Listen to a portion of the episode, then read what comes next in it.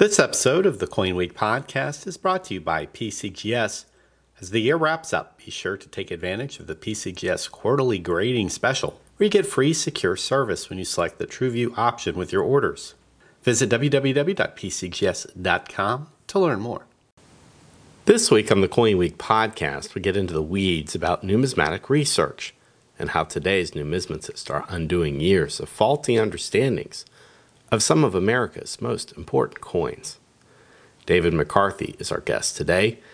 Earlier this year, David stunned the hobby after he revealed that his research points to a fascinating untold origin story of the Type II Nova Constellatio Quint, a coin that his firm Kagan's paid over $1 million for at auction. Does this pattern represent America's first attempt at a national coin? David has the answers and more next on the Coin Week podcast.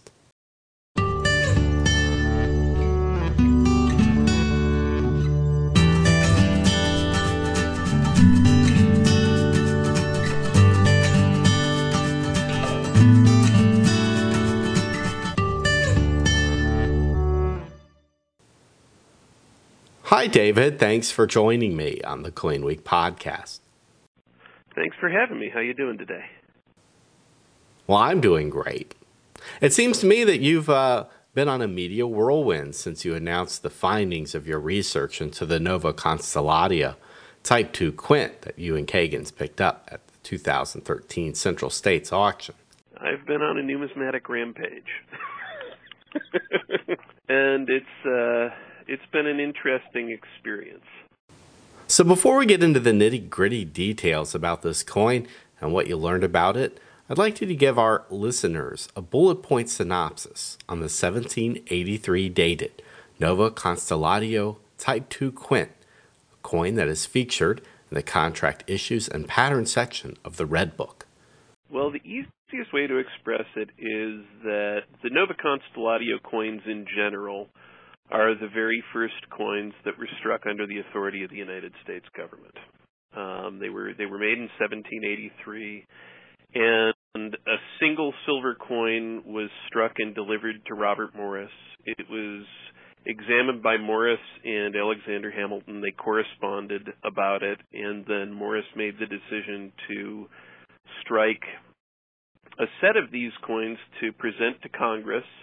That set went to Congress and then was examined by Thomas Jefferson. And while that set was in Jefferson's possession, Jefferson actually sat down and wrote out, based upon his impression of the set, what ultimately became the monetary system of the United States of America. So essentially you have a single object that leads to a set of objects that leads to the monetary system that we know today. Now, before your research, the impression of this Type II Quint was different with numismatists. Usually, when people think of coins by type, Type I precedes Type II chronologically. But you have found that that is not the case with this coin. Yeah, and in fact, you know, you've sort of hit upon the crux of the biscuit with this thing. What happened is that a couple of the coins from the set that went to Congress were retained by Charles Thomson, who was the Secretary of Congress pretty much through the entire Confederation era. And those coins were discovered by a descendant of his sometime in the 1840s, and they were the first of the Nova Constellatio coins to be known. And sometime right around 1870, this coin, it's now called the plain obverse quint. The Red Book's been changed to reflect the fact that it wasn't made second. But when it was found in 1870, because it was a different type from the one that had been found in Charles Thomson's desk, they sort of arbitrarily called it the second type, or Type II, just because it was the second one that they had seen. And words are really powerful things. And so what you sort of see going on with the Nova Constellatios is for 137 years, everyone who wrote about these things and looked at this piece automatically assumed it had to have been made after the set. And it's fascinating to realize this when you look at all of the evidence, and there's a phenomenal amount of documentary evidence about these pieces, and the story's really clear. One coin's delivered, a set's delivered, and then the dies are returned. No other coins are struck. So the fact that this thing was called the Type 2, and everyone assumed it had to have been made after the set, actually flew in the face of everything we knew about the actual historical context that these things were made in. Well, one of the first things that clued me in that this might actually be the coin that Robert Morris referred to as the first that has been struck as an American coin was the fact that it didn't have the legend. My experience is when you have a no motto and a with motto, the no motto comes first, like with a 20, and the with motto comes second. And, you can say that about 20 libs. You can say that about 20 saints. You can say that about all of our silver coins that, in God we trust was added to. The tendency with, with the designers of coins is to, design something that's as visually simple as possible, and then people come along and say, oh, no, but you got to add this. And so when I first started researching the coin, the very first thing I kind of honed in on was the fact that, my experience with coins has led me to understand that we tend to add words and phrases into the design of a coin. We don't take them away. So let's go back in time and talk about how you and Don Kagan acquired the coin. It was an expensive coin to acquire, and I'm sure that you and Don felt that in your wallets. But describe for me the decision-making process and how the two of you went about taking a shot at this coin. How far into your research were you before the auction, and how long was it before the auction that you decided to pull the trigger and buy it? Also, how sure were you that your hypothesis would turn out to be correct? Well, so I had always been fascinated with the Nova Constellatios. I knew a fair amount about their history. In retrospect, I knew a fraction of the information that was out there. But, I was aware that they were struck 9 years before the 1792 dated U.S. coins, and I was aware of the fact that they were the brainchild of Robert Morris and yada yada yada. So I had a lot of interest in the pieces, and then in 2013, Heritage advertised the fact that they were going to be selling the what was at that time known as the Type 2 Quint.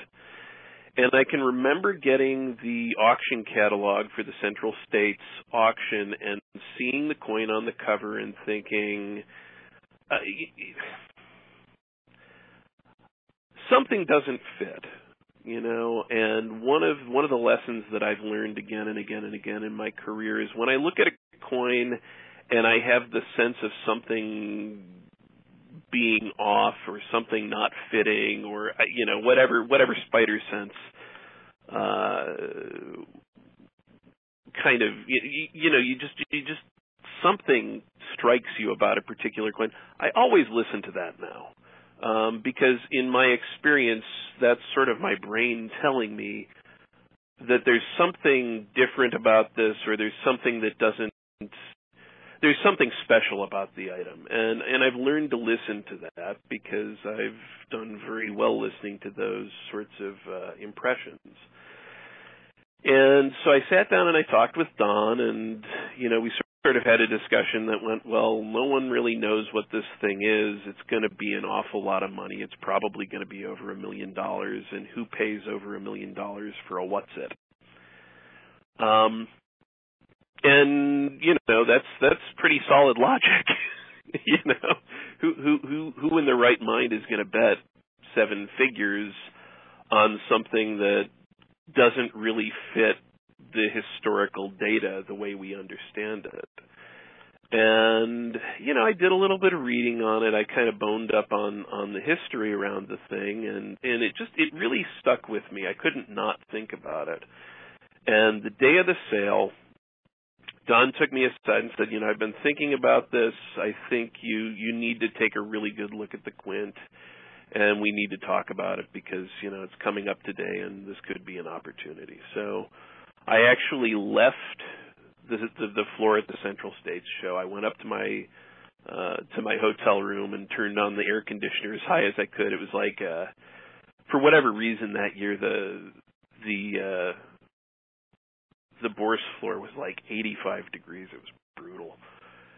Yes, it was balmy in Schaumburg that day. Yeah, it was really strange because usually like Wednesday is like that. You know, they don't have the air conditioning turned on Wednesdays for setup, but for some reason on Thursday it was pretty bad.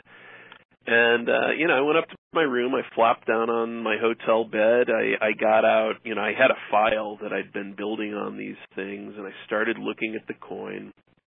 I started looking at the other coins. I started reading.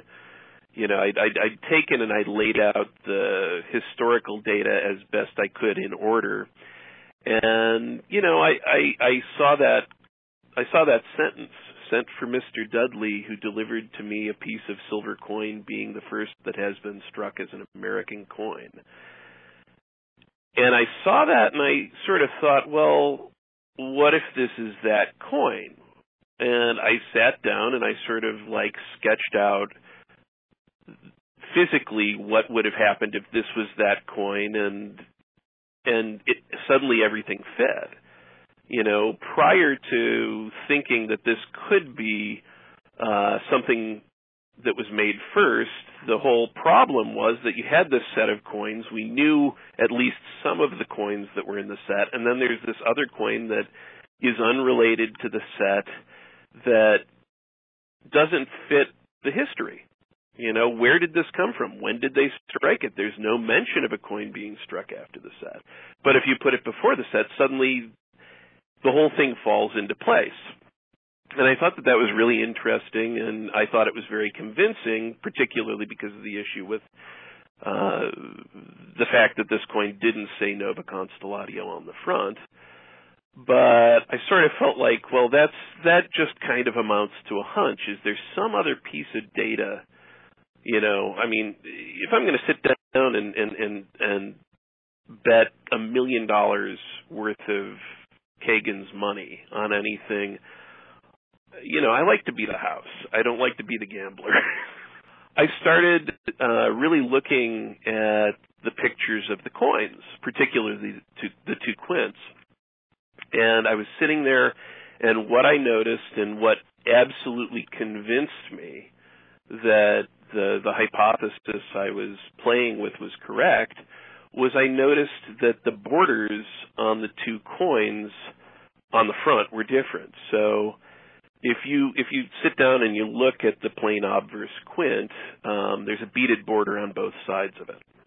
And the beads are clearly laid down with the same tool. They're the same size, same orientation. They kind of come a little bit paired. The shape is sort of vaguely, you know, round to egg-shaped. And then when you look at the Nova Constellatio Quint that was in the set, the beads on the front don't match the beads on the back. The beads on the back, being that it's the same die that was used on both coins, are the same on both coins, although they're much smaller on the Nova Constellatio Quint. But on the front of the one from the set, the beads are, you know, 1.5, 2 times the size of the beads on the other one, and they're square.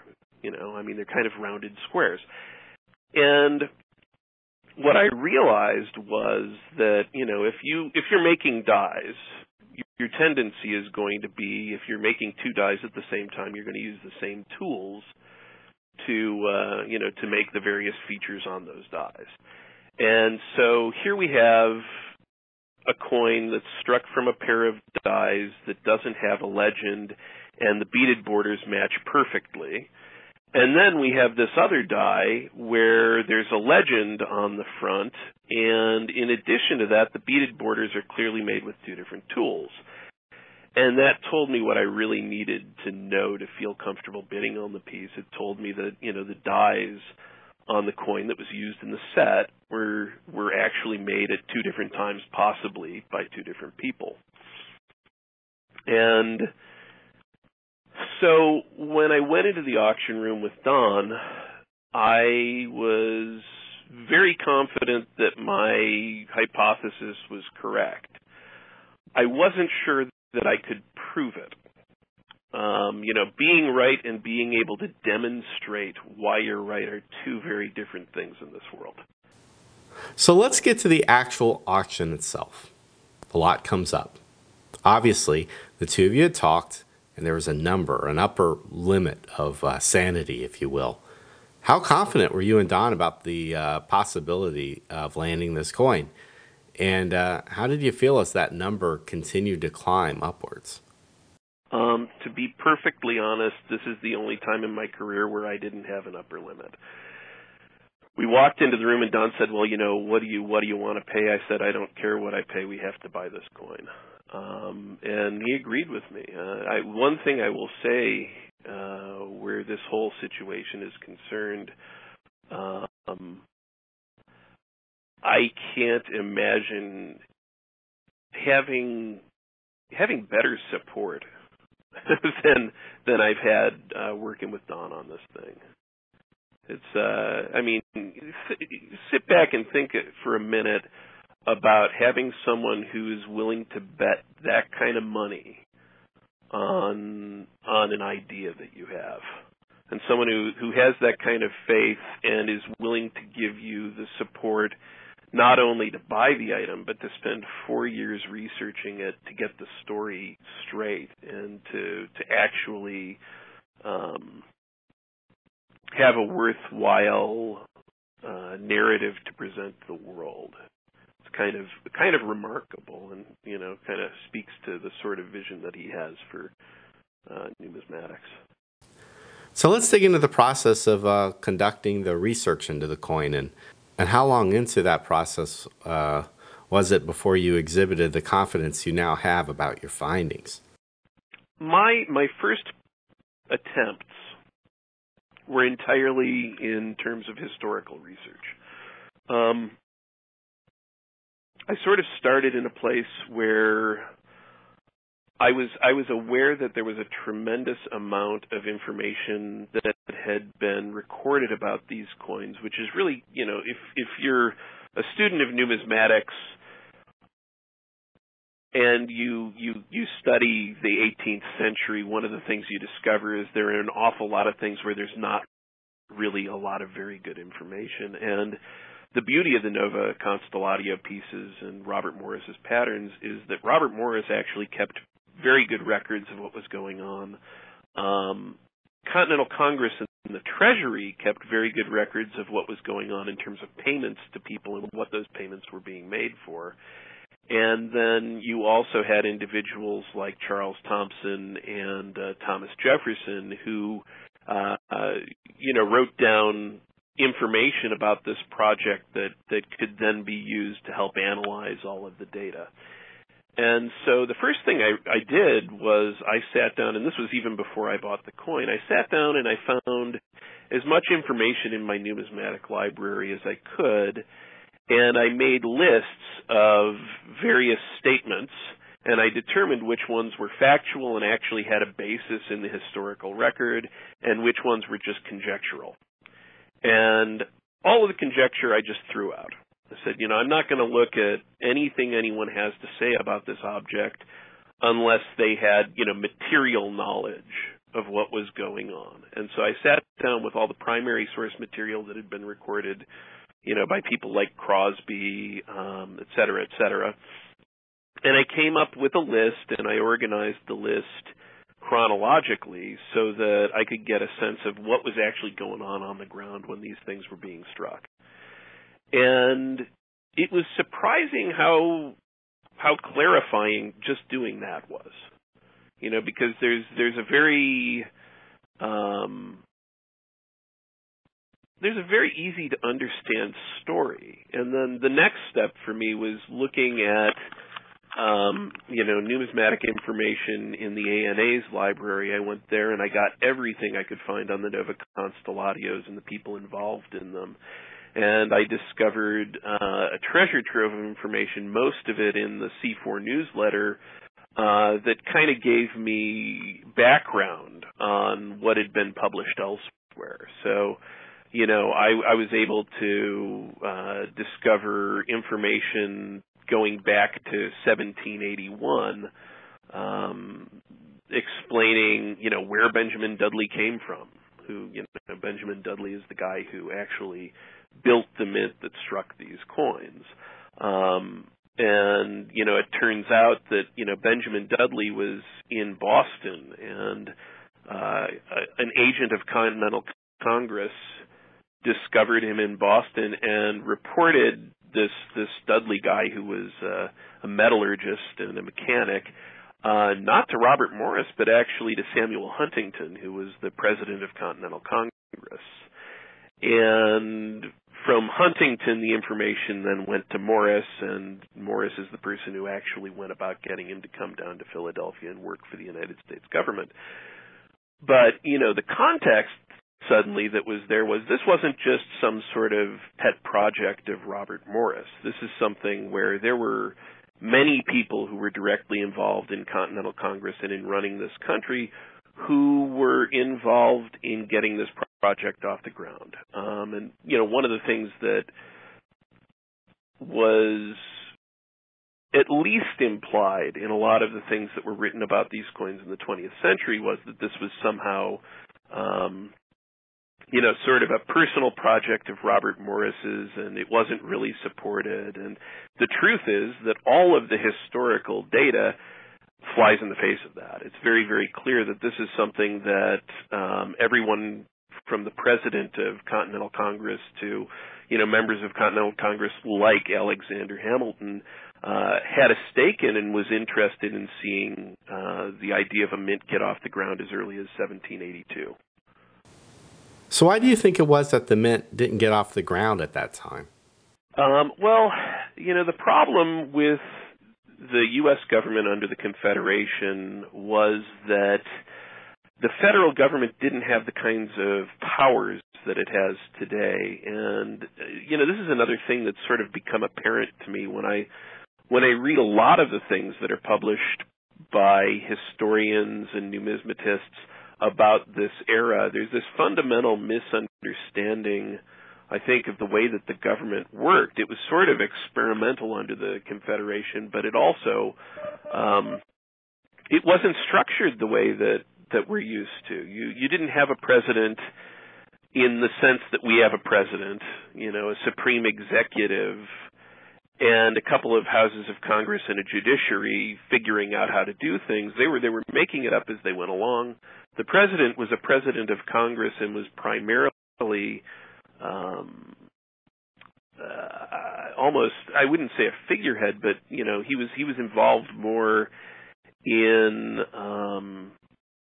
issues of decorum than in making major decisions.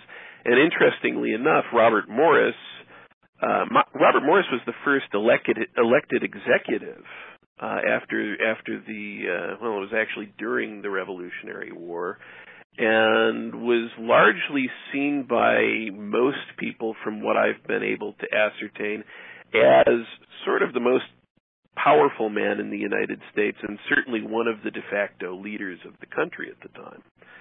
And so what was going on was we had a weak federal government that didn't have the power to tax, and that federal government was dealing with the fact that there were tremendous debts associated with the prosecution of the Revolutionary War, and the states, who were supposed to be basically funding this federal government, had no interest in sending any money to the federal government. They had their own issues to deal with. And so the history of the Confederation, particularly in 1782 and 1783, is one of extreme privation for the federal government. They just did not have enough money to do much of anything. And the consequence of that is a project like establishing a mint, which would be a fairly expensive project, would have to be backburnered. And we see that, you know, they actually don't manage to to establish a mint until 1792. And, you know, the first attempt at coinage after the Nova Constellatio patterns in any real way is the Congress actually farming out the job of making the coins. And you have, you know, a variety of people bidding for a contract to make the Fugio cents in 1787. Well, you know, we even see that when Congress passes the Coinage Act of 1792, which, you know, leads to the establishment of the Philadelphia Mint, that some in Congress were reluctant to continue to fund that operation and see it through to success. Well, I mean, this is, you got to understand, in the late 18th century, this is totally uncharted waters for them.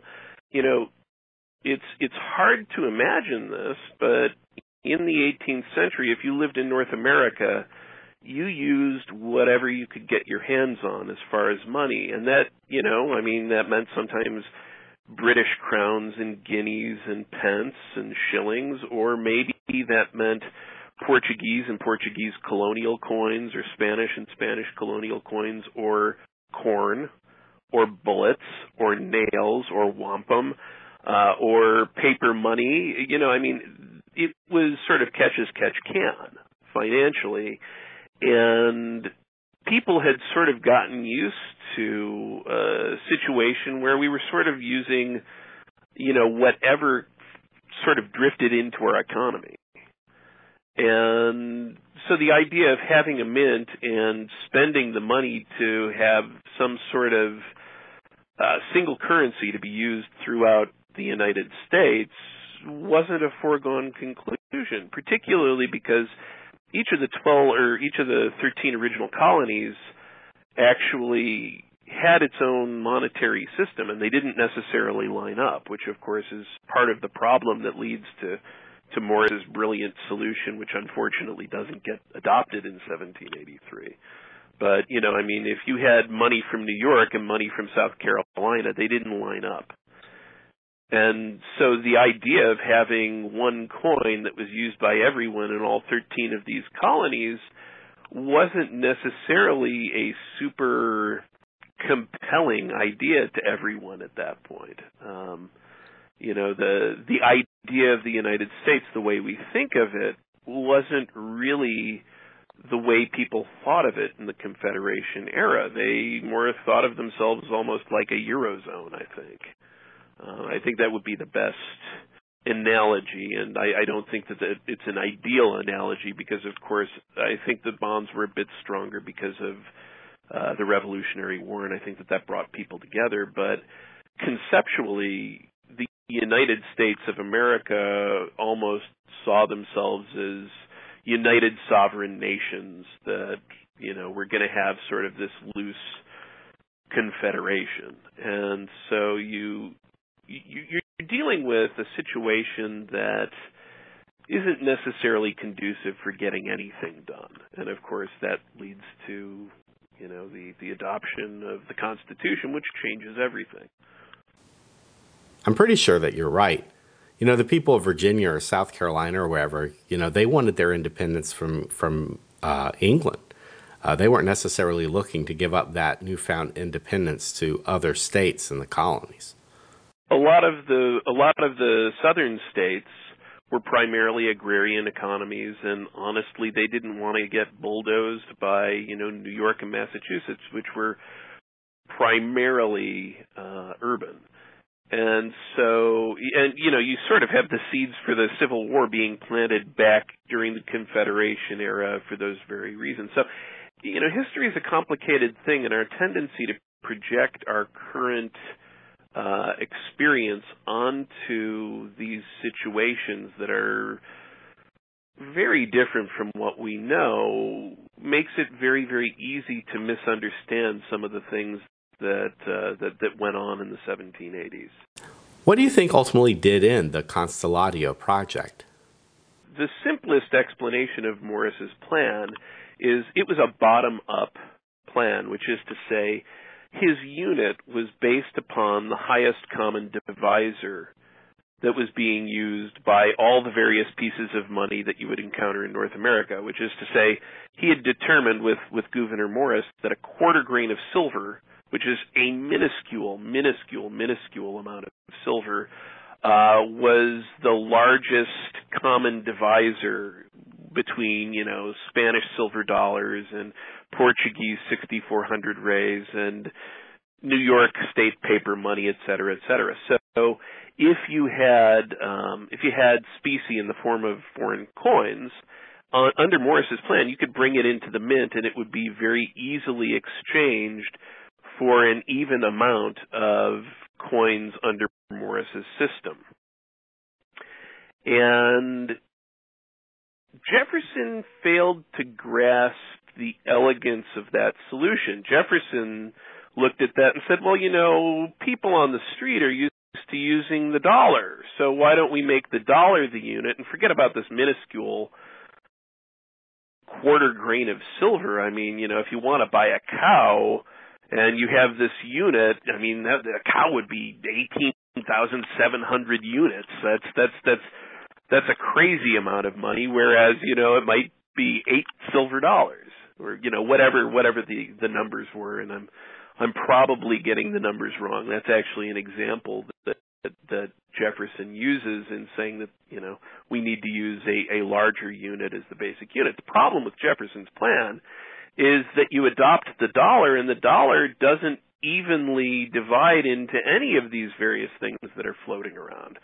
So they adopt the dollar, they establish the mint, and we end up using foreign currency, foreign specie in this country legally until 1857. If we'd adopted the Morris system, the vast majority of silver and gold coins from other countries that floated around in this country, I mean, they were using Spanish silver in California into the 1860s. That stuff would have been brought into the mint, recoined, and we would have had a fairly substantial supply of U.S. coins from the get-go. And instead, we have this system that, you know, it takes a while to take off. However, what Jefferson clearly understood and caught on to was this idea of a decimal coinage. And he and Alexander Hamilton, who were both exposed early on to these coins and to this plan, immediately were converts to this idea of having a decimal coinage. And when the Nova Constellatio set was sent to Thomas Jefferson, he actually was in the process of writing his notes on the establishment of a money unit and coinage for the United States. And if you sit down and read that, the basic conclusion ends up, and I'm going to read this because I Googled it really fast while I was talking to you. The financier, therefore, in his report, well proposes that our coins should be in decimal proportions to one another. If we adopt the dollar for our unit, we should strike 4 coins, 1 of gold, 2 of silver, 1 of copper. For instance, 1, a golden piece equal in value to $10. 2, a unit or dollar itself of silver. 3, the 10th of a dollar of silver also. 4, the 100th of a dollar of copper. What you just heard was the very first description of the U.S. monetary system as it stands. And that was written essentially with the Nova Constellatio coin sitting on his desk. It gives you an idea of the historical importance of these pieces. You know, no Nova Constellatio coins, no dollar as we know it. Things would be wildly different. So what's next for you in this coin? That remains to be seen. I've got a few things cooking right now, and, you know, I think that the next year is going to be very interesting for me, and I think it's going to be very interesting for the United States in terms of numismatics. Well, I'm pretty sure it's going to be an interesting time for the United States in general. The old Chinese curse, may you live in interesting times. Well, interesting times always make for the best coins. Yeah, I agree. Well, you know, I mean, right now I'm continuing the research on this coin. I'm I'm enjoying a lot of interest in these coins from outside of the numismatic world right now. I think, you know, one of the things that you discover when you're dealing with something along these lines that's sort of a paradigm shift is that people who aren't experts tend to see the importance of something like this much faster than people who know the whole game. You know, we have like these ideas that we hold dear, and when you look at something like this, this is sort of changing the story, right? So, I mean, I've had some very interesting phone calls from people outside of the world of coins. I'm continuing to do research on this. I've been working on some research on some other early Americana with a few people that probably will result in a major announcement in the next 6 months that will straight up change the way we see early U.S. numismatics, I think. And unfortunately, I can't be much more specific than that right now, but I'm really excited. I don't think, you know, I've always been fully engaged in my numismatic research and fully engaged with what I'm doing, you know, as a coin dealer and as a coin collector. But in the 20 years that I've been doing, 17 years that I've been doing this professionally, I've never been as completely enthralled with what it is that I'm learning on a daily basis. I mean, it's ridiculous. I work all day and I go home, and more often than not, I find myself doing research and doing writing when I probably ought to be doing other things, because I'm sort of discovering that a lot of the stories that we've been telling about early American numismatics are just that, they're stories. And the assumption, I think, that people made that there wasn't a lot of good information out there is being proven wrong by technology. You know, we live at a time where, you know, 50 years ago, if you wanted to do serious research, you had to go to a library, and sometimes a very particular library, and you had to know how to access information that other people didn't know how to access. And it was time-consuming and expensive and difficult. And so the level of engagement required of a serious researcher was pretty tremendous. I mean, I can tell you right now, I can sit on my computer today and access information, whether it's through Google Books or the numismatic portal or any of a number of other online features that, you know, this information is game-changing. This information is telling us things that, you know, should have been in the record a long time ago, but, you know, just it wasn't because it was so difficult to access. And I really see what's going on right now. I suspect that we're probably entering sort of a new golden age of numismatic research because of a combination of the availability of information, but also there's a certain aspect of crowdsourcing now that's going on. You know, you look at some of the numismatic message boards and some of the things that are discussed there, and you can have great researchers talking about something, and some guy nobody knows comes up and has like a brilliant piece of information that nobody else is aware of. So I think, you know, we're really lucky to be alive today as numismatists, I think, as human beings, even with the interesting stuff that's going on in this country. We're really fortunate to be alive today because we have access to information on a level that was unimaginable 20 years ago. Well, David, I always enjoy talking coins with you. You know, obviously, you know your stuff. You put the work in. But I hope you're able to make some downtime for yourself and get some noodling time in with your collection of classic guitars. It is important for a man to have a hobby. I have not been playing enough guitar lately. I got a text from my guitar teacher today, and I haven't talked to him in like 2 weeks, so I'm feeling guilty. But, You know, I mean, I don't know. I enjoy my life. I like what I do. And, you know, if that means not playing guitar for a month while I'm geeking out on coins, maybe I'm doing something right. You know, it's those augmented chords are always the first to go. All right, my friend. Thanks for taking the time and talking with us about this. What a cool story. Thank you. Have a great day, and, you know, thanks for calling. Sure. Take care. If you enjoyed this podcast, please share with your friends. Remember, you can download all 84 episodes of the Coin Week podcast for free from the iTunes Store or stream them online on coinweek.com. For Coin Week, I'm editor Charles Morgan. Until next time, happy collecting.